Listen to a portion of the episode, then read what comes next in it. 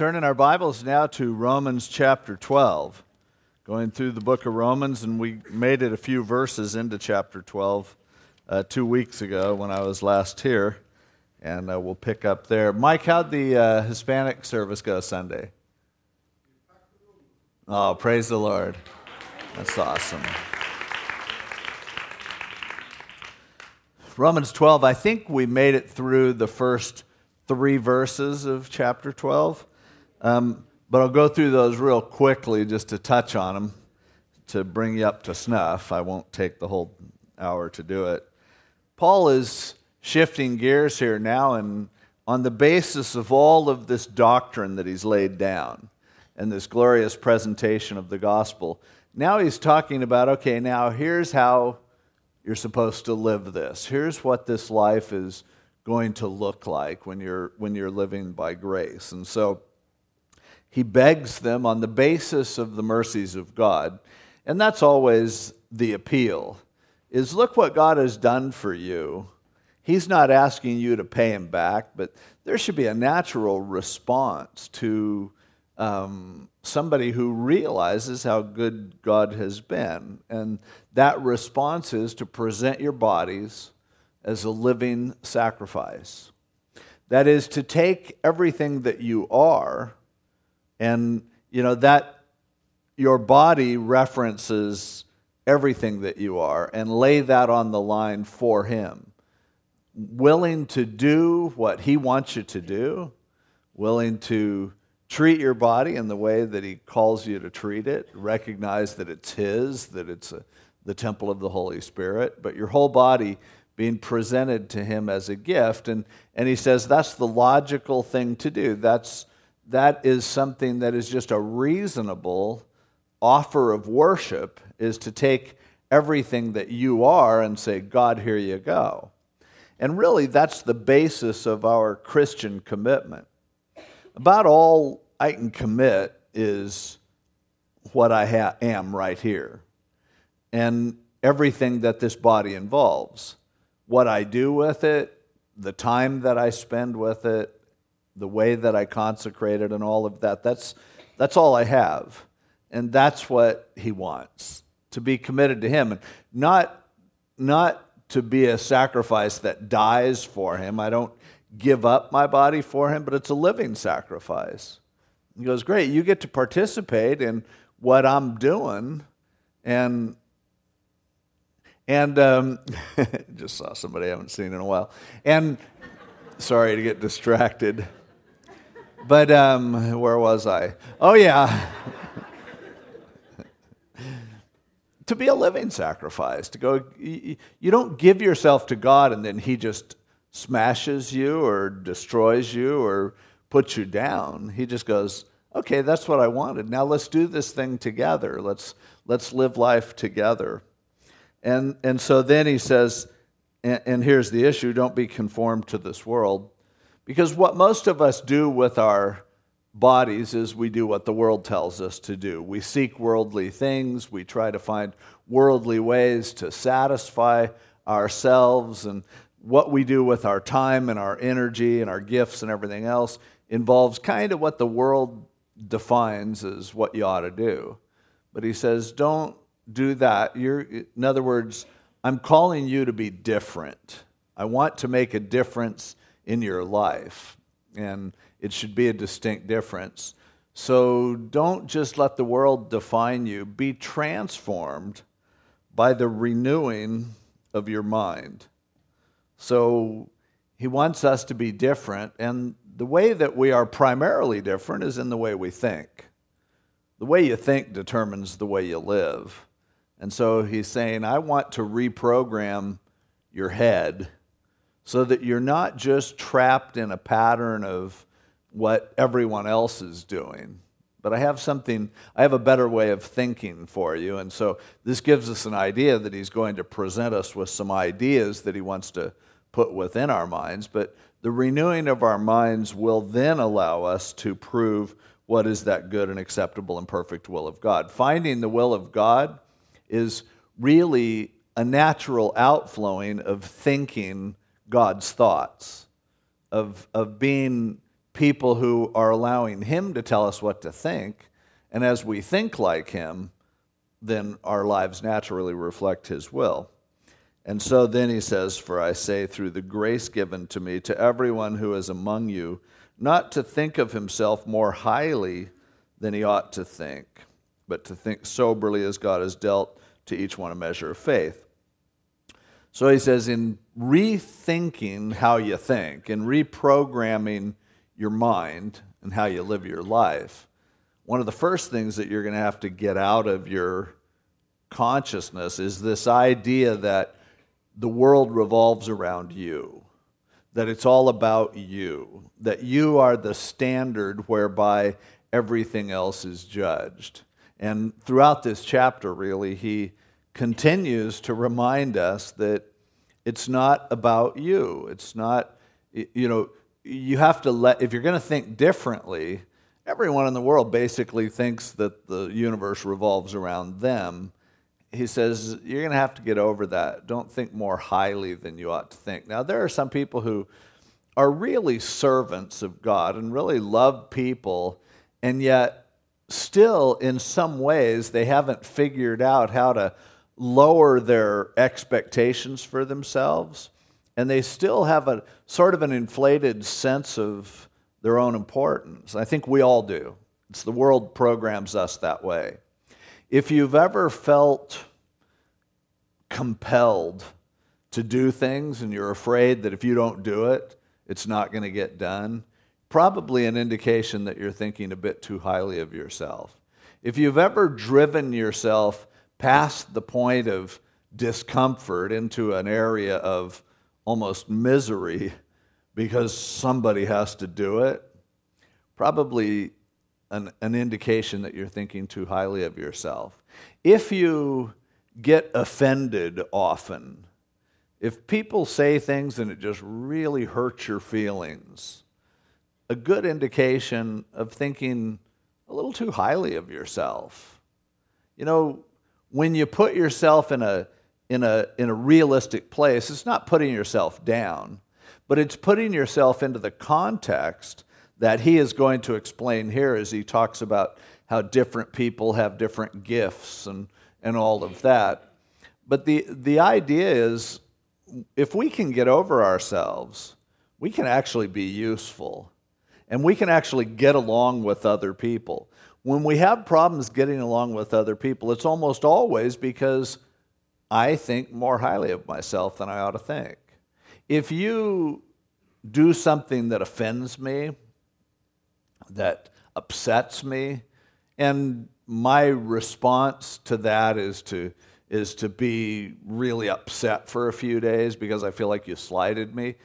I'm saying that you ought to have a higher opinion of me than I do. And that's a really helpless sort of place to be ultimately because the funny thing is, as I am pouting and upset, it causes you to think even less of me the kind of people, and it's a it's an interesting phenomenon, but the kind of people who are really respected by others are people who don't demand that kind of respect.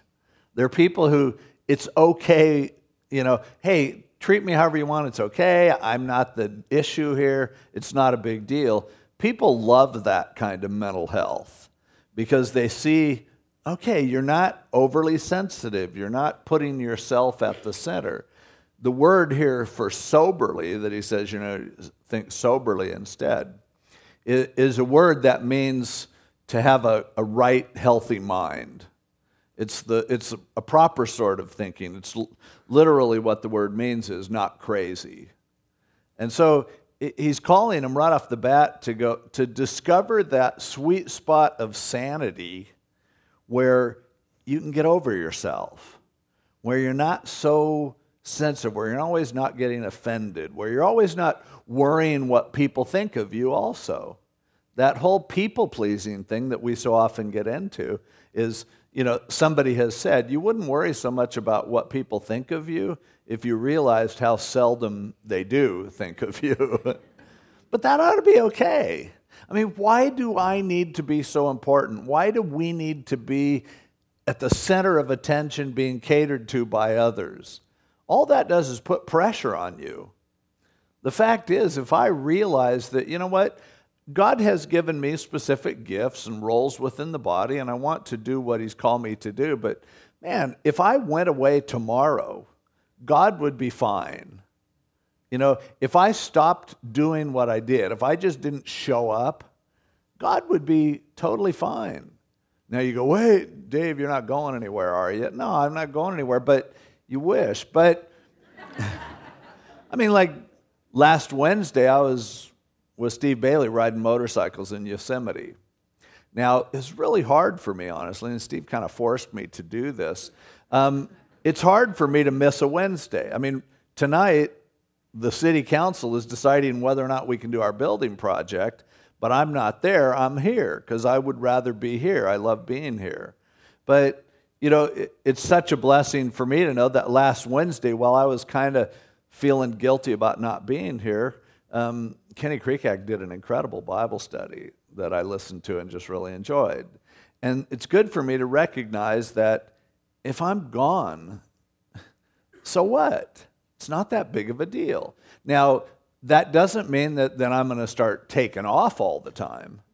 What it means is hopefully I don't labor with this pressure of feeling like it's about me. And, and that's what God wants us all to understand.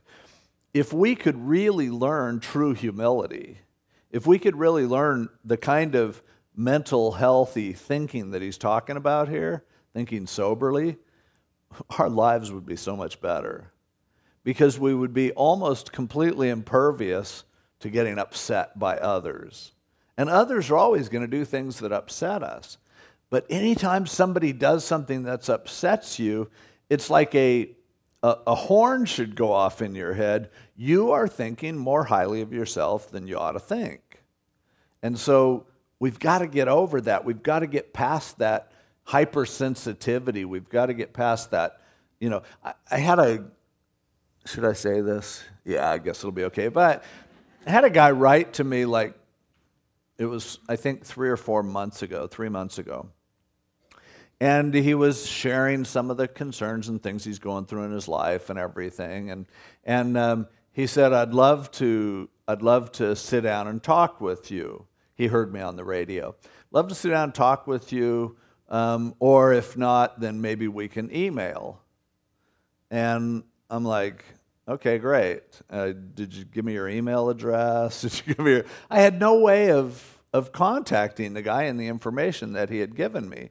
So I still had the letter. I'm like, wait, I'm hoping I'm, you know, going to run into this guy somewhere.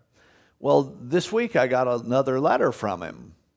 And he's just blasting me for, and I, am sure I'm not making light of his problems. I'm sure the guy's dealing with some difficulties. But he's totally ripping on me, saying, You're just like all those other radio preachers. I thought somehow you'd be different. I, you know, and still no email address. no. And it's like, hmm, what must it be like? Now, I did find an address that he used to live at, but he told me he doesn't live there anymore. But I, I wrote him back a letter and sent it to him, and I'm hoping somehow I'll be able to contact this guy.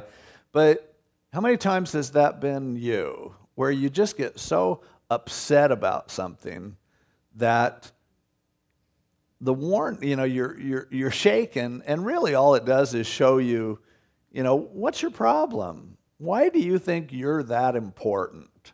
And so Paul, Paul figured out that he didn't have to be a slave to what everyone else does or says or how they treat him. He just learned that if he, if he would tend to shrink his own estimation of himself, not in an unhealthy sort of a way, I'm a doormat of everyone, but just taking the edge off of that hypersensitivity, you realize that that'll, that'll go a long ways in helping you to get along with other people.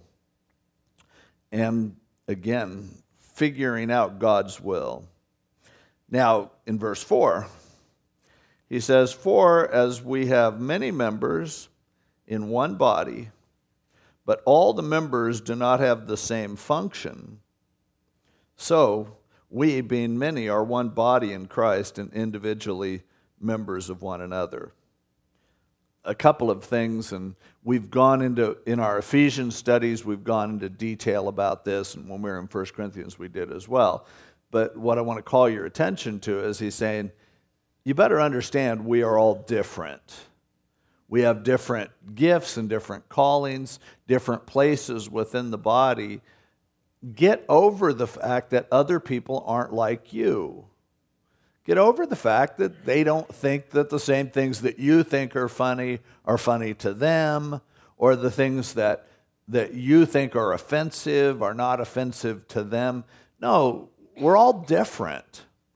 But we're all members of one body. If we're going to have to get along, we need to get over our differences.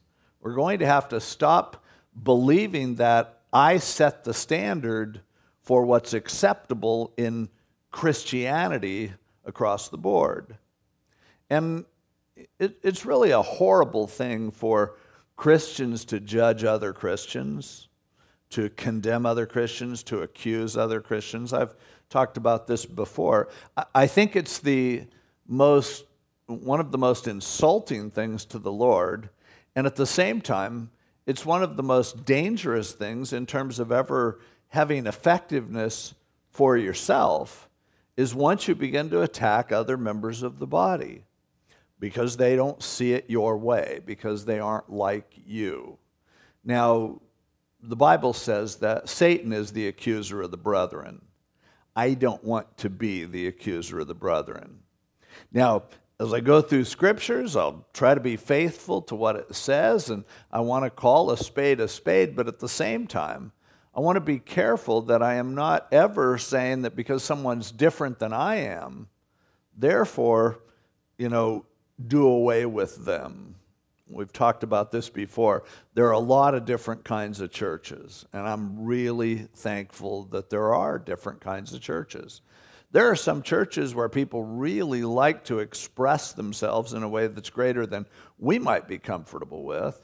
And so during worship, people are dancing up and down the aisles and waving banners and shaking tambourines. And, you know, I can look at that and go, oh, that's so fleshly or that's so wrong. Or I can go, I'm glad there are churches that are like that because then people who like doing that kind of stuff aren't doing it in our church. And it's like, that's good. I'm okay. I'm, I'm okay with that. I don't need to take shots at them for that. At the same time, you know, there are churches that believe that a pastor ought to always wear a robe and, and be very, very formal. And I'm not going to take a shot at that. I've done it a few times. I, uh, I did a wedding a while back and, and um, for Crystal and Sammy, and it was in a church that required the pastor to wear the whole vestments and everything. And first, when Ann saw me, she didn't recognize me. when I came out to do the do the wedding, I told I told Crystal that my dress was fancier than hers, but there's nothing wrong. There's nothing wrong with wearing vestments. There's not. There's nothing wrong with wearing jeans and a t-shirt either. Different people are different, and personally, I prefer if we would be comfortable with a greater variety of expressions of worship and things like that. I, I think that there's even a certain arrogance in just deciding that we do it our way and you know that's okay. We ought to be open to different different expressions. But also in a microcosm in the body of Christ, in the church, we find out that we're very different. It's funny, you know, when every time we have something in the church that somebody comes and gripes about it and somebody else comes and praises it, I realize how impossible it is to please everyone. The music's too loud and not loud enough. the air conditioning is too cold and it's stuffy and warm. and it's like, wow, we are different. We are an assortment. But that's the way God wants it to be. But I guess at some point you have to decide do you want to be with people different than you are and appreciate their differences? Or do we want to create homogeneous units whereby everyone is pretty much the same? I think it's sad when churches are just everyone looks alike. Okay, here's the yuppie church, here's the youth church, here's the old fogies church, here's the. Because we should be all of those things. I love that in our church, you know, we have, you know, young couples with kids, single people, we have old people that are, you know, on their final approach. We have, you know, and it's like, I like that. I, I like being out in the in the foyer and seeing walkers and strollers crashing into each other. Because that's what the body of Christ is supposed to be about. But because of our prejudice, because of our sometimes our self centeredness that causes us to be afraid of or put off by anyone who's different than we are. And we can pretend that we aren't prejudiced, but we all are. We're, we're programmed that way. It's a part of sin, it's a part of the fall. And so we're at first uncomfortable with people who are different than we are. And yet, the full expression of who God is is only found as we connect with people who are different than we are. And then you do that, and you have these experiences where you realize, wow, this is incredible. I, you know, I mean, for me, I've been in churches in other parts of the country and I can't understand what they're saying, but I can sense the Spirit of God. I know we're worshiping the same God. I, oh, we're coming from different worlds, but that's the way the church is supposed to be. And, and so Paul is kind of laying this down before he begins to talk to us about serving in the church because he wants us to realize that we're not supposed to all look alike, be alike, feel alike. The truth is, God brings weird people into your life to help expand your awareness. And by weird, I mean someone who's really different than you are. To run away from that is to deny the nature of the body of Christ.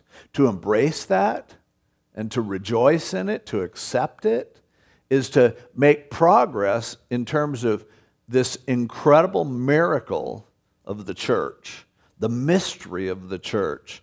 The fact that you can take people from all different backgrounds and all different perspectives and all different emotional makeups and cultures and ethnic backgrounds and economic background and everything else, and you can put them together and it works? Absolutely. And it doesn't work if you can't do that. The church will never be the church if we exclude people who offend our sensibilities, if we eliminate people who we don't think fit in with us. Now, again, there are some different expressions and things like that that are maybe appropriate in one place and not another and all. Um, it's not just a mess. It's not just a hodgepodge. And yet we're all one church and God has a place for every one of us within the church. So, what he is saying here to us is after he reminds us, get over yourself, and then he says, you know, there's a lot of members of the body, and all the members don't have the same function, but we're one body and individually members of one another until we can learn to be connected with each other, then um, we won't be what the body is supposed to be. And, you know, sometimes that means if I'm going to be connected with people, I realize I can't, there are some things that I think about saying that if I say them, it's going to alienate people. So, I, you know, I know there's some of you who just think I just say whatever comes into my head, but really, if you were in my head, you would know that's not true. But it also means that sometimes I'm probably going to say something that offends you. If you can't get over that, then how are we supposed to work together? We're, we're in the same body. And if you want to pray that God changes me and makes me more like you, okay, that's fine. You can, you can do that. I'm not sure that God wants me to be more like you, though. Maybe God wants you to be more like me. Who knows? Or. No, that wouldn't work. But in different ways and in different measures, he wants me to be more like you and you to be more like me. And that person that offends you may just be a person that God has brought into your life to help you to get over yourself. So let's read on. For as, as uh, we have many members in one body, but all the members do not have the same function, so we, being many, are one body in Christ and individually members of one another. Having then gifts differing according to the grace that is given to us, let's use them. That's in italics, kind of supplied. And now he begins to discuss some of the gifts and, and the use of the gifts. And he says, if, if your gift is prophecy, then prophesy in proportion to our faith. So, someone whose gift is to speak the word of God, to edification, exhortation, and comfort, as, as he describes in 1 Corinthians. They can only do that to the extent of the faith that they have. This is a gift of grace. Now, there are many of you who I know have gifts of prophecy. God just gives you the opportunity to say the right thing at the right time, and it represents Him. And I've been the beneficiary of many times when some of you have said things to me, and or you come and you go, you know, I, I was thinking this, and I was thinking that God said this, and I'm like, that's exactly right. That's totally from the Lord. Well, you can only do that to the proportion of the faith that God has given you. So if you feel like, you know what, they were talking about how it's cool sometimes God will give somebody a word for somebody else and they share it. That never happens to me. I can't ever remember God telling me something that I was supposed to go share with somebody else. That's okay. You don't have to do that. Don't, you don't start drumming it up. You know, this is what happens a lot of times in churches where they really put a big emphasis on body life and on sharing and often opening it up to hey if anybody has a word from the lord. And and you know that in a, in a small group that works pretty well. The larger the group the less well it works. But what i hear so often you know and, and i see this in afterglows where man god will really be speaking and then it just goes too far and somebody comes up with some kooky thing that they say that's obviously not God, and you're like, well, what do you do? You know, tell them to stop and don't do that. We, we had it at a, afterglow in a pastor's conference where it was really neat. God was really speaking. Then all of a sudden, some guy got up and started yelling at all the pastors, saying that if you don't speak in tongues, you have no business, you know, being a pastor. And uh, and then somebody else stood up and said, God, I thank you that we don't have to do this. And, you know, when people go beyond what God has really said to them, gifts get out of hand. You don't have to be somebody else. You don't have to, it's okay if nothing's being said. One time, years ago at a pastor's conference, I, it started out really good, and then it, you know, there are certain like prophecies that people always come up with when there's a lull in the action. Like, seems like everybody goes to Ezekiel, you know, and they're like, uh, thus saith the Lord, you're a valley of dry bones, and your bones are going to. It's like, I've heard that, thus saith the Lord, valley of dry bones thing so many times. I'm just like, I don't think God just keeps saying it all the time. But it was just going from bad to worse. And finally, one of the, one of the pastors at Calvary Costa Mesa, um, Bob Haig, was sitting with me, and he said this, and he said it louder than he intended to say it, and it got quite a reaction. But he goes, he, he goes, Oh, my little children Leave me alone. if God gives you something to say, say it. But don't force it, don't push it, don't go beyond what he has to say. Just the measure of that which God, if God's given you a gift of, of sharing uh, in any way, speaking his word or sharing your testimony or sharing the gospel or whatever, just do it. But don't make it more than it is. Don't try to create a bigger audience for yourself. Don't promote yourself. Get over yourself. If God speaks through you, great. If He doesn't, that's okay too. And then he goes on to say, or ministry. Let us use it in our ministering. So if your gift, and, and some of these gifts, you can argue about what they mean. The Bible never defines any of the spiritual gifts really completely. And so it's just assumed these are things that people are doing within the body of Christ as the Spirit leads. And so um, the, a gift of ministry um, would perhaps, you know, in, in uh, Ephesians talks about a gift of helps, and so that's probably what he's talking about serving. And so if your gift is serving, use it in our serving. Just do what you have to do. Don't feel like because God has given you the gift of ministry, that therefore he wants everyone else to do it too. A lot of times people have a gift and they're using it and then they get bummed because everyone else doesn't want to do it and no one else will participate. This happens a lot of times with people who have a real gift of intercessory prayer, they have such a burden to pray. And then they have a prayer meeting and nobody shows up, and then they're mad. And, you know, they want to burn the church down. And you know, no, there's no good Christians because if you were a good Christian, you'd be into my thing of what I'm doing. His point is, no, if it's your gift, do your gift. Realize that people are different. We're not all the same. And so if you're gifted to serve, then serve. If that's your gift and very few people are showing up and helping, you should be glad because you have plenty of opportunity to do it. But don't don't do what you know is your gift and then pout about it. If it's really a pain for you, don't do it. God doesn't, in the same way that He says, don't give grudgingly or of necessity, He loves a cheerful giver, He loves a cheerful servant too.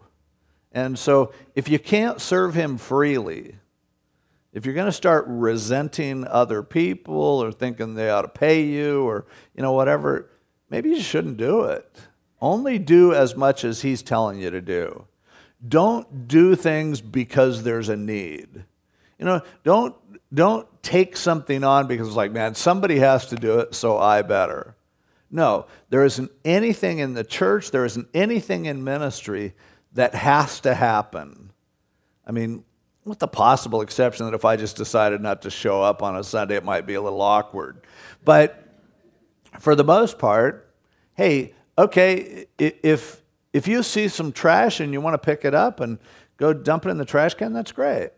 But what's going to happen if you don't? I don't know. I mean, it'll pile up. Eventually, somebody else is going to notice it. Somebody's going to do it. Don't feel like you have to do something just because, you know, there's a need there. You do ministry because God has called you to ministry. And like Pastor Chuck used to always tell us, we're all on a one day contract. If at any point you don't want to do ministry, don't do ministry. Nobody should be twisting your arm, nobody should be guilting you into it. Just do what God's called you to do. Now, if God is calling you to do something and you're not doing it, shame on you. The body is really being hurt as a result. But if you're doing something because you've always done it, you're doing something because you really are impressed with the need, you're doing something because someone pressured you into it, that's not what that's not how the body works. All we'll get is a bunch of burned out people if we do that. And so and, and then while you're doing it, then it keeps somebody else from doing it doing what they're called to do. The same thing, he who teaches in teaching, the gift of teaching, the ability to take God's word and explain it to people, whether it's to kids or to adults or whether it's one on one in a, in a small group in a Bible study. There are a whole lot of different reflections of this, or whether it's teaching your own children and, and being an example to them and explaining things to them. It's an important gift. By the way, everyone doesn't have that gift. And so I have a problem with people who try to guilt other people into, for instance, everyone ought to homeschool their kids. Now, I think if God's called you to homeschool your kids, it's a great thing to do. But you shouldn't make everybody feel like they ought to do it because there I, I know some kids who are supposedly homeschooled. They're really they aren't schooled at all.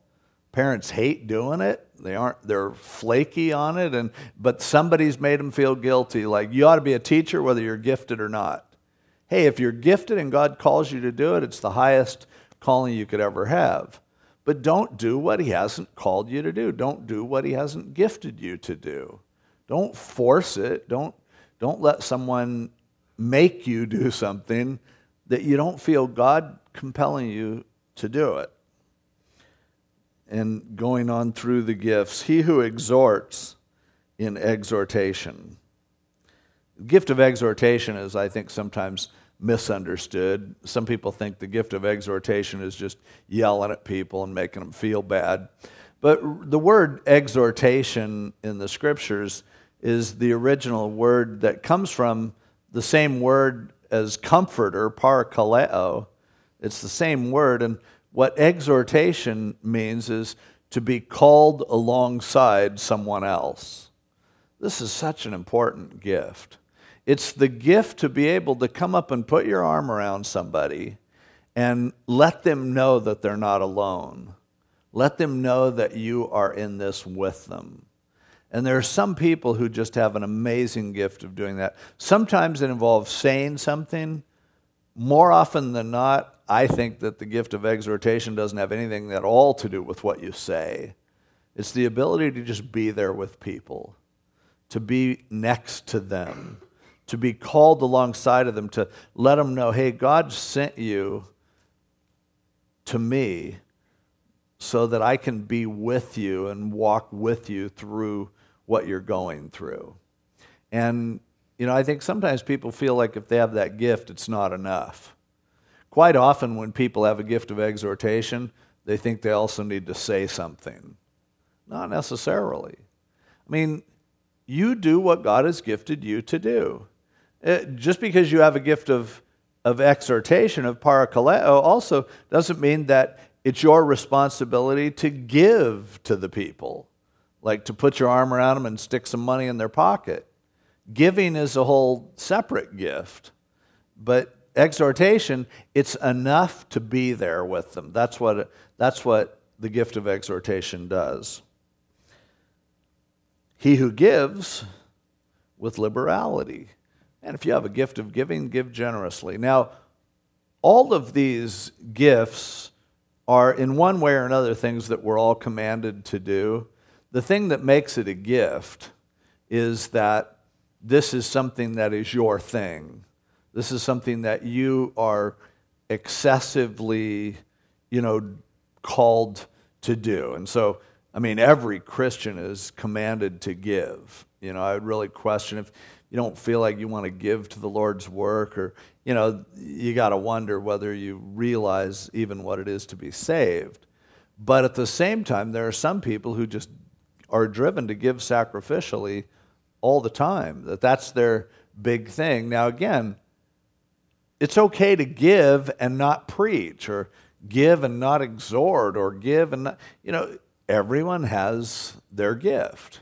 And so he says, hey, if your gift is giving, then certainly do it freely with, you know, with liberality, generously.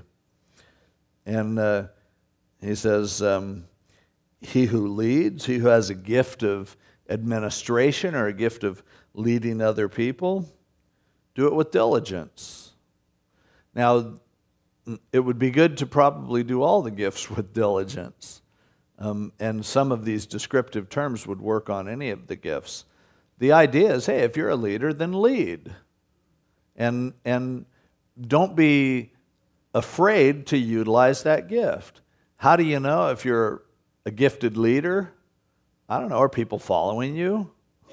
There are some people who think that they have a gift of leadership, but nobody would ever follow them anywhere. You know, that's not a gift of leadership. In the same way that the gift of exhortation, called alongside somebody, if when you come up and put your arm around someone, they file a restraining order, that's probably not your gift, you know? there are some people who could come up and put their arm around you and you won't be offended at all. Um, everybody should get one mulligan. And then after that, it's just like, okay, maybe that's not my thing. but with all the gifts, I think you experiment a little and you do them. And so with leadership, you, you try leading people and see what kind of a following you have. But if that's your gift, then you need to do it with all your heart we desperately need people who will take leadership in all different areas of ministry. And here's the problem, and here's why he says to be diligent if your gift is, is leading. So often, as we have read the first part and we're going, okay, don't think of myself more highly than I ought to think, and So, but now how do I lead? And I know this is something that I struggle with sometimes. I, I, I sincerely don't want to be the figurehead of the church. I don't want to be, you know, to be Dave Rolfe's church and all this kind of stuff. I hate that whole, you know, that whole trip. But at the same time, I am the pastor of the church and I am called to lead the church. And sometimes I need the Lord to prod me to actually take the leadership and make some decisions and do things that need to be done. Because, like most people, I tend to be a people pleaser, and sometimes to really lead with diligence means that I have to tell someone no. I have to say, we're not going to do this project, we're going to take on this one, we will support this, we won't support that. And it's hard because in our society, the leaders are the ones who are the most important. It's all about the leaders. And so often this is carried over in churches where the purpose of the church is to promote the leader of the church. And it's all about him. And so I would never want to do that. And yet, at the same time, I can't afford to then not use the gifts that God has called me to use. And, and that's partly what he's saying here is hey, don't apologize for doing something that God has called you to do. Don't stop short of using your gifts simply because your gift might put you up in front, or your gift might be one that, if it's misused, could be abused. I know there are a lot of people who probably have a gift to lead in one area or another, and maybe God has even given them a vision for a particular ministry, but they're afraid to take the leadership because they are afraid to appear to be puffing up their own importance. But we're all of equal importance. We all have equal places within the body. And if people who really are gifted in leadership won't lead, then guess what? People who aren't gifted in leadership will. And that's a, that's a huge problem. And so, again, his exhortation is if that's your gift, then you do it with diligence. You get after it. And then the one who shows mercy with cheerfulness. Someone with a gift of mercy. Someone with a gift of just caring about other people. What an important gift this is. And we have people within our body who are, I mean, I'm looking around this room and I see several people that I instantly know that person has a gift of mercy. And, and, and that's a beautiful thing. But notice it's, if your gift is mercy, do it with cheerfulness. See, so often what we would do in the flesh is, oh, I feel so bad for you that I'm going to feel bad with you. I'm going to, you know, oh, I, you know, you're going through so much. Now I'm going to make you feel even worse by, by showing mercy to you. Remember, we're a body, we affect each other.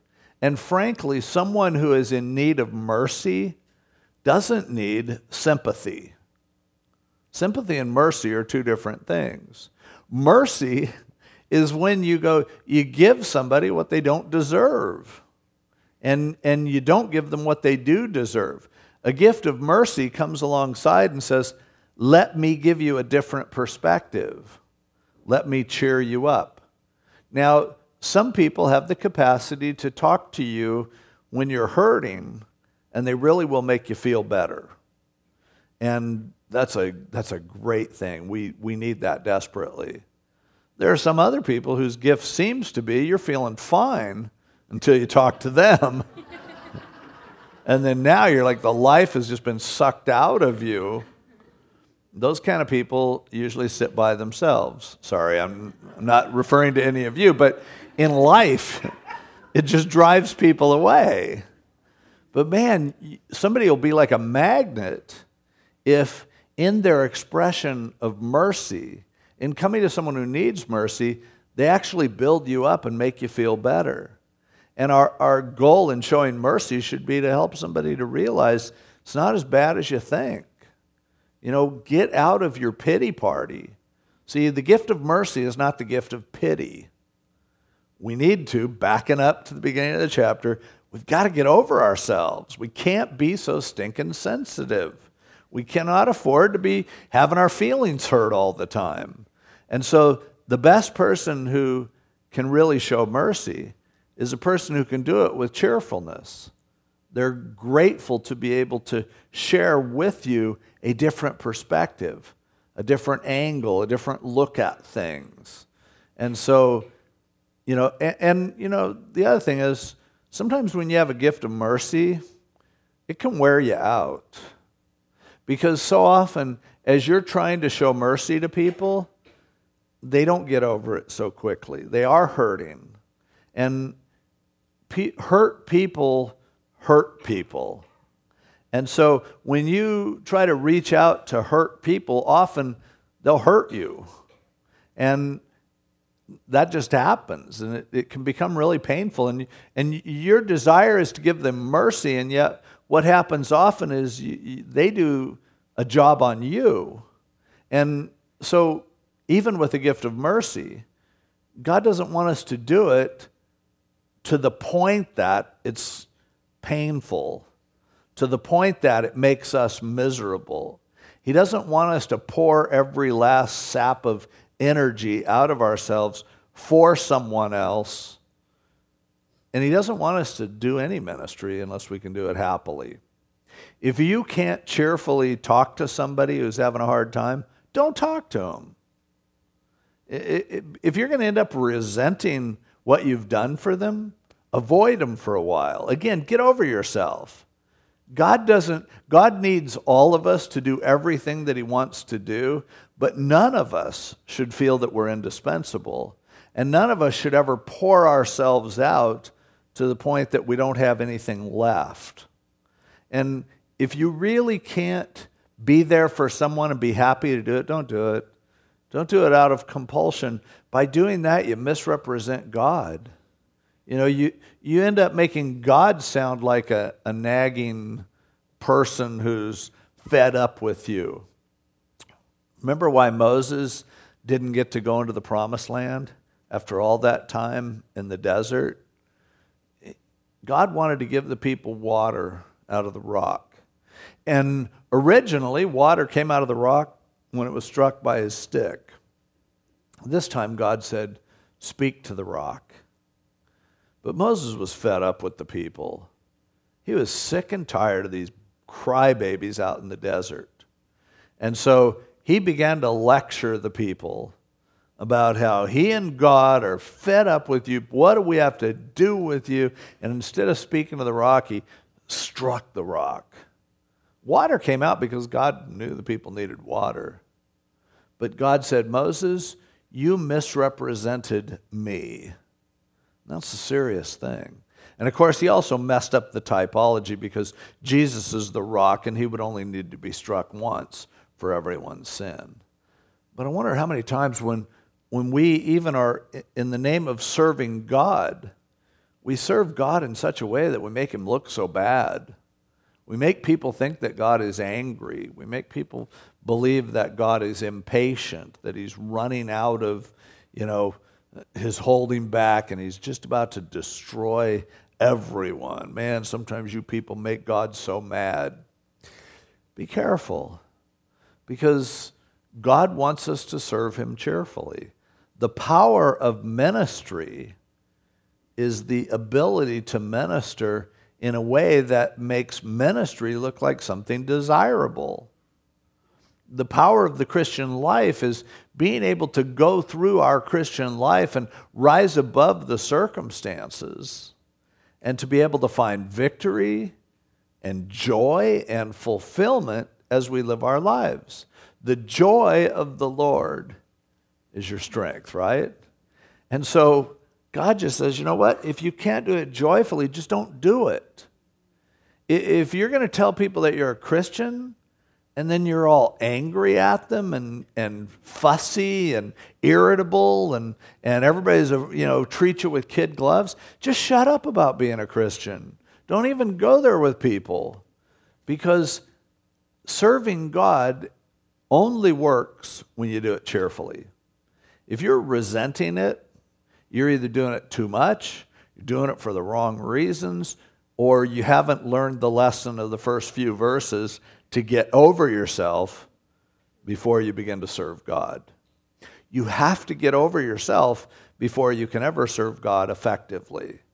And because some people skip over those verses, they then believe that they can be a martyr, you know, poor suffering person who's serving God, and now everybody else has to kiss up to you. Everybody else has to be sensitive to you. Everybody else has to be careful, walking on eggshells around you. Hey, we shouldn't be that way. He, he's given us a privilege to serve Him. And if we do it in a way that it doesn't look like we're enjoying it, we shouldn't do it. Anything that God asks you to do including if there's ever any money that you're going to put in the offering plate and you're feeling like, ooh, I hate to do this, don't do it. You don't, you know, everything will be fine. You know, I mean, sure, the church has needs, but God's going to take care of us, or, you know, we'll meet at the park or something. It's no big deal. God doesn't need any of us.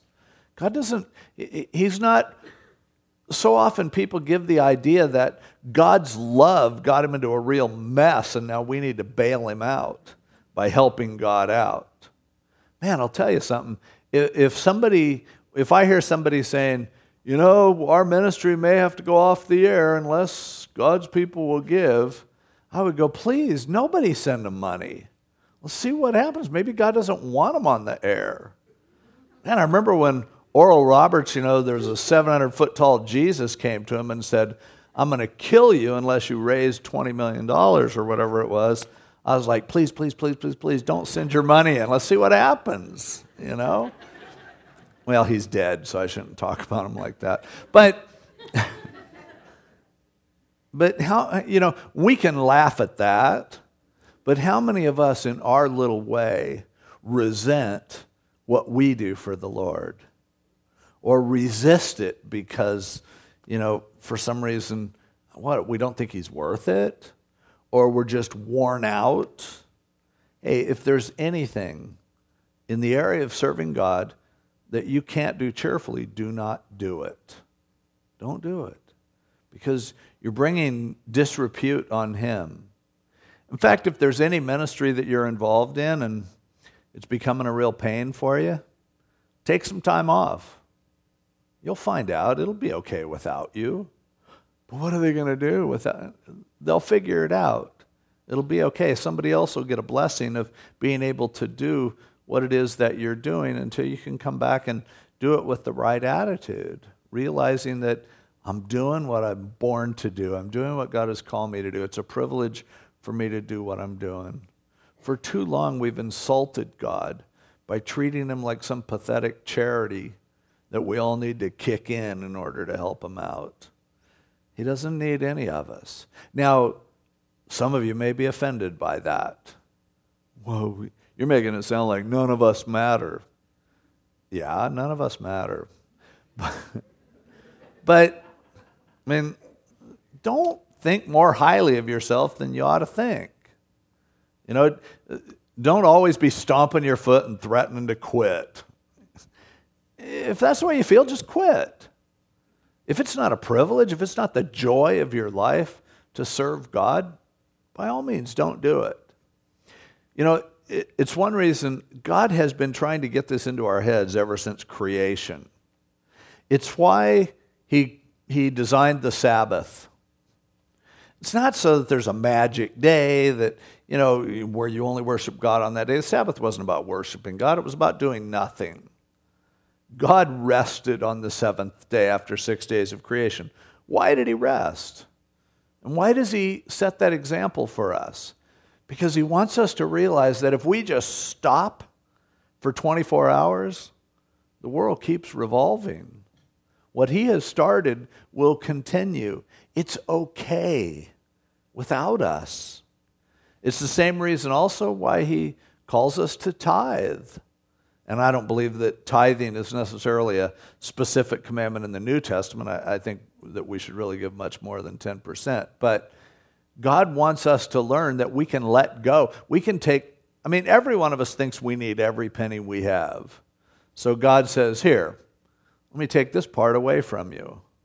And you realize, wow, I can actually get by on less than I thought I could. It's also why God commanded people to fast. Because every time I eat, I think I'm going to die if I don't. It's like I've, I'm, I'm famished. I'm, I'm, I'm dying of hunger. And God goes, Why don't you stop eating for a while? And you'll realize, I'll be darned, I, you know, I'm really okay. I can handle not eating. Just like I can handle eating less or different things or whatever. There's a freedom to realizing that you don't have to eat as much as you do. You don't have to go seven days a week. You don't have to spend every penny that you make. You can take away some of that, and guess what? You have to rely on God. God has to be God during that time. And uh, in the same way, I'm telling you, if your cheerful quotient starts going down, quit serving them. Don't do it until you feel that joy and that freedom to do it again. Because the burden that we carry of feeling like I have to do this inflates our own importance, it puts unnecessary pressure on us, and we're carrying burdens that He has not designed us to carry. Jesus said, Come unto me, all you that labor and are heavy laden, and I will give you rest. Take my yoke upon you and learn of me, for my yoke is easy and my burden is light, and you will find rest for your souls. If your yoke isn't easy and if your burden isn't light, you're carrying something or you're carrying it with a motivation that He doesn't want you to have. So stop, dump it, let it go. Even in your mind, just decide, yeah, I don't have to do that.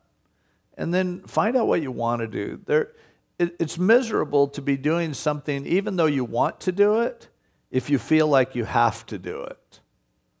Nobody wants to feel like they have to do stuff. We don't have to do anything. That's the message of the gospel. He has done it all. We're set, we're covered, we're fine. We don't have to do anything. Now, we get to do things if we want. But what if somebody says they don't want to do anything? don't do anything. Be fine. Don't do anything more than you can do cheerfully because you're not doing anyone a favor if you do. Then he goes on to say, Let love, verse 9, be without hypocrisy. Let your love be real. So often in getting along with others, we learn the lesson that, you know what, people can't handle me the way I am, so I better fake it. I better fake love. I better act like I care. Don't settle for that. Real love doesn't require hypocrisy. You need to tunnel down a little deeper if you, if you don't really care about people. Don't pretend like you do. Let love be without hypocrisy. And then abhor what is evil and cling to what is good. Keep a, keep a clear sense of right and wrong, not for others, but for you. Look in your life, and when there are things that you're doing that are evil, hate that. Realize that's what's messing you up and, and turn away from that and hang on to that which is good. Hang on to that which God is doing that is such a blessing to you. And you know, our time's almost up. I guess I'm not going to finish the chapter this week either.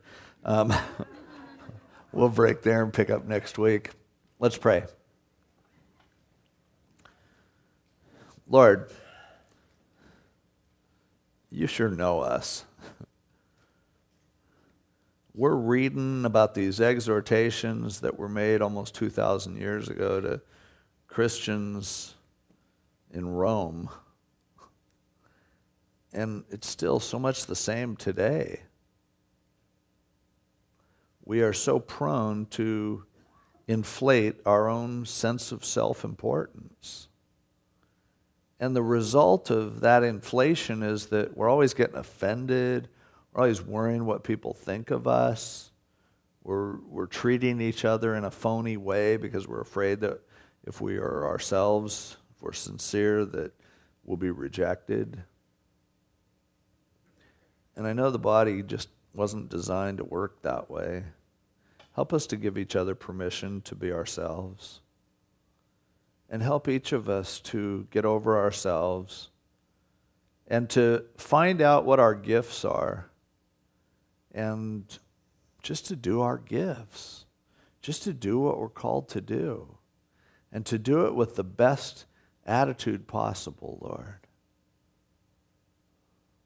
Teach us these lessons in a real practical way so that we can get along with others, so that we can see your kingdom advance, so that we can see glory come to you as people look at, our, at us together and they're amazed that people as different as we are can get along the way we do.